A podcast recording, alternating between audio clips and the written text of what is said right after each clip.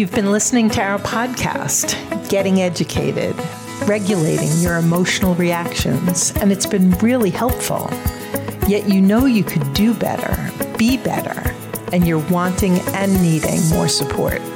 That's where our coaching service is a game changer. We're here for you when you need us the most, ensuring you have all the tools and resources at your fingertips, guiding and supporting you to be more effective.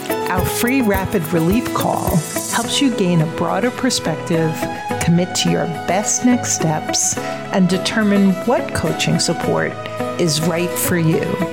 Visit rapidreliefcall.com to book your call today.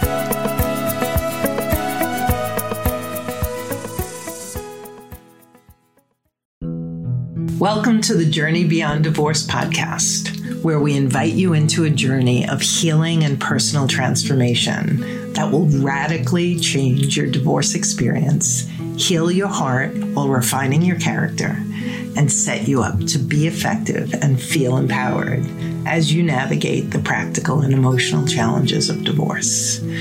I'm your host, Karen McMahon, founder of Journey Beyond Divorce. My divorce brought me to my knees and it also transformed me and set me on this path to help you.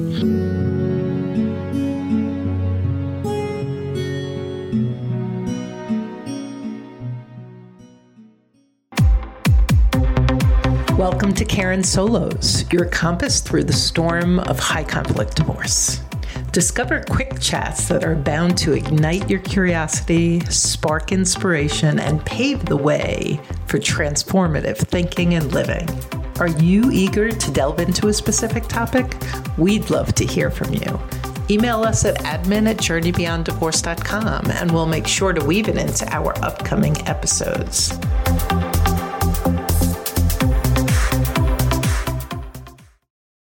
Hey, folks, Karen back to chat with you today about the upcoming year and how to celebrate yourself on top of all the normal chaos and pressure. It can feel lonely, unfair, tender, confronting. You may have children that you're not seeing or that you are, but there's a switch happening the winter holiday is an opportunity. It's the end of the year. And so I want to talk today about attitude and gratitude.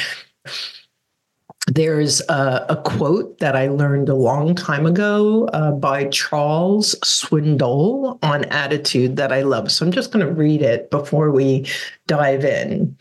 He says, The longer I live, the more I realize the impact of attitude on life. Attitude to me is more important than facts. It's more important than the past, than education, than money, than circumstances, than failures, than successes, than what other people think, say, or do. It's more important than appearance, giftedness, or skill. It will make or break a company, a church, a home. The remarkable thing is we have a choice every day regarding the attitude we embrace for the day. We cannot change our past. We cannot change the fact that people will act a certain way. We cannot change the inevitable. The only thing we can do is play the one string we have, and that is our attitude. I am convinced that life is 10% what happens to me and 90% how I react to it. And so it is with you. We are in charge of our attitudes. And I find that so incredibly powerful, especially given the work that I do, the life that I've lived, the high conflict marriage and divorce that I went through, the people like you that I support every day in the work that I do because the behavior and the circumstances can be so hard, so displeasing, so unhinging. If you're not hyper vigilant about it, it can change your attitude. And so today I wanted to talk about attitude and gratitude. And of course, it's hard to feel gratitude when you're in a vice, when you're in a relationship where you feel unheard, unseen, belittled, berated. And yet, one of the things that I've learned is that there's always so much to be grateful for. And sometimes when we're in the darkest season of the situation we're going through, we have to get very granular about our gratitude. I am grateful that I woke up this morning, that I actually have sight when I open my eyes and I can see what's going on. I'm grateful that I brought these amazing children into the world or that my relationship with them is good. I'm grateful for my friends. I'm grateful for the fact that there's a roof over my head, even if I don't really like the home that I'm living in. And so I really want to invite you to take a little bit of time this week.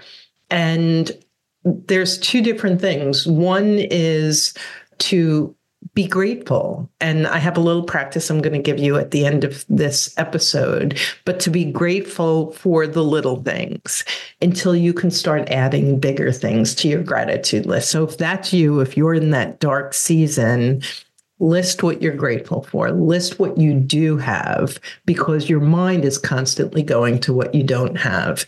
The other value of doing this attitude and gratitude work is science has shown that we can rebuild neural pathways. And the more we focus on what isn't working and what we don't want and how bad things are, we're building a highway to that misery. And the more we focus on gratitude and what we do have and what is possible and what we believe our future can be, we're building up, up we're building that highway to a more positive, op- optimistic way of looking at life. And so I strongly encourage you to go through this year, as hard as it's been, where have you grown? Have you found your voice? Have you become clearer? Do you have more confidence? Are you spending more time with your children? Or are you someone who's been a stay at home mom and you're dipping your toe back in working part time and building confidence that way? Are you finding new friends through divorce support groups or other places where you're connecting with other people who are working on themselves?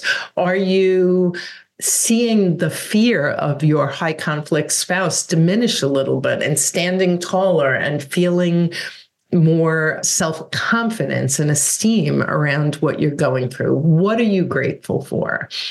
And then rather than look forward to the next year with resolutions, which we all know last a couple of days, maybe a couple of weeks if you're disciplined, I invite you to practice a daily intention, choosing an attitude going into the new year. Uh, what is good in my day or in my circumstance? Uh, what can I control instead of focusing on all the things I can't control? What do I want? What is my list of what I desire, both small, medium, and large, both immediate and in the um, unforeseen future? How do I think about the possibility of getting that? What are the mental obstacles? What are the distortions that I need to look at? Where am I undercutting myself? And how can I begin to trust myself, tune into my intuition, sit quietly a little bit more? how can I be my biggest champion? How can I be my best friend? What is the inner critic saying? And am I engaging in that inner dialogue to challenge and lower the volume, if not completely mute my inner critic? And so there's just in terms of setting an intention, not all of those questions, of course. Pick what works for you, pick one or two or three, and set that intention. And there's a beautiful practice that that I want to share with you that I was invited into a number of years ago it's creating a beginning and an end to your day that involves a practice of committing to a more life enhancing, possibility producing attitude. And so you can begin before you get out of bed in the morning. When you open your eyes, whatever you think right away, if you open your eyes and you go right to what am I grateful for? Just laying here this morning, I got a good night's sleep. What am I grateful for this morning? And what is my intention of the day?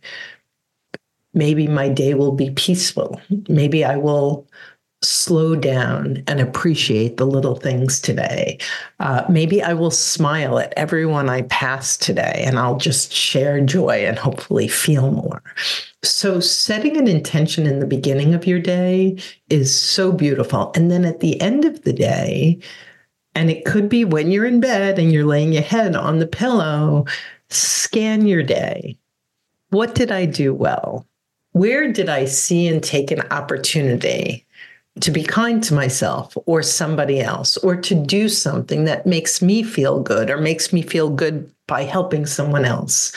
What can I celebrate about today? And then maybe where can I be a little bit more intentional tomorrow? And so rather than a New Year's resolution, I really encourage you to assess this past year, celebrate where you've grown, and where you've moved forward in the direction you want. And then going into 2024, just create a daily practice. And each day, start your day and end your day with a little bit more intention than you did in 2023.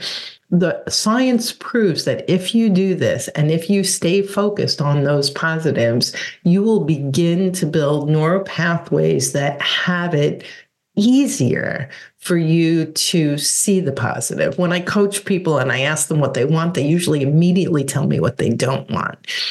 This kind of a practice gets your mind thinking about what you can celebrate, what you do want, and on that positive track. And that is going to help energetically move you through the divorce, through the difficult times, and into creating, and I mean truly creating a life that you love and creating a do- divorce settlement that may not be ideal, but that you can live with and that you can celebrate. And so I just want to say to each and every one of you, um, You've made it through some of the difficult days of your life. You are here, you're listening, you're working hard, you're absorbing information, you're making every effort to improve your life. Celebrate yourself, be intentional, and trust that 2024 is going to be a better year. Happy New Year.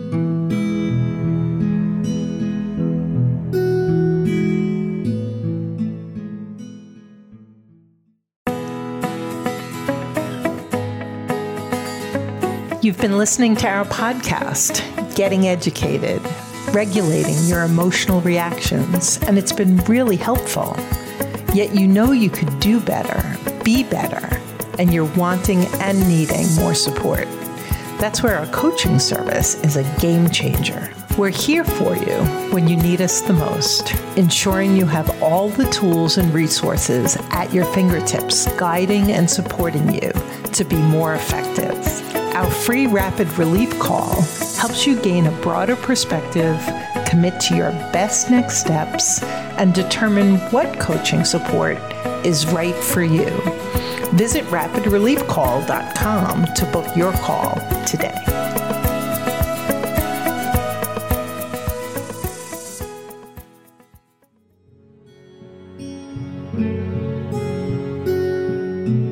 Thanks for joining us on the Journey Beyond Divorce podcast. I hope you found guidance and encouragement to help you along your journey. If you like my podcast, please take a minute to subscribe and leave a review on iTunes. You can also visit us at jbddivorcesupport.com, where our team of coaches support both men and women through our one on one coaching group programs, online courses, and free resources. Stay tuned for our next episode, and I'll talk to you soon.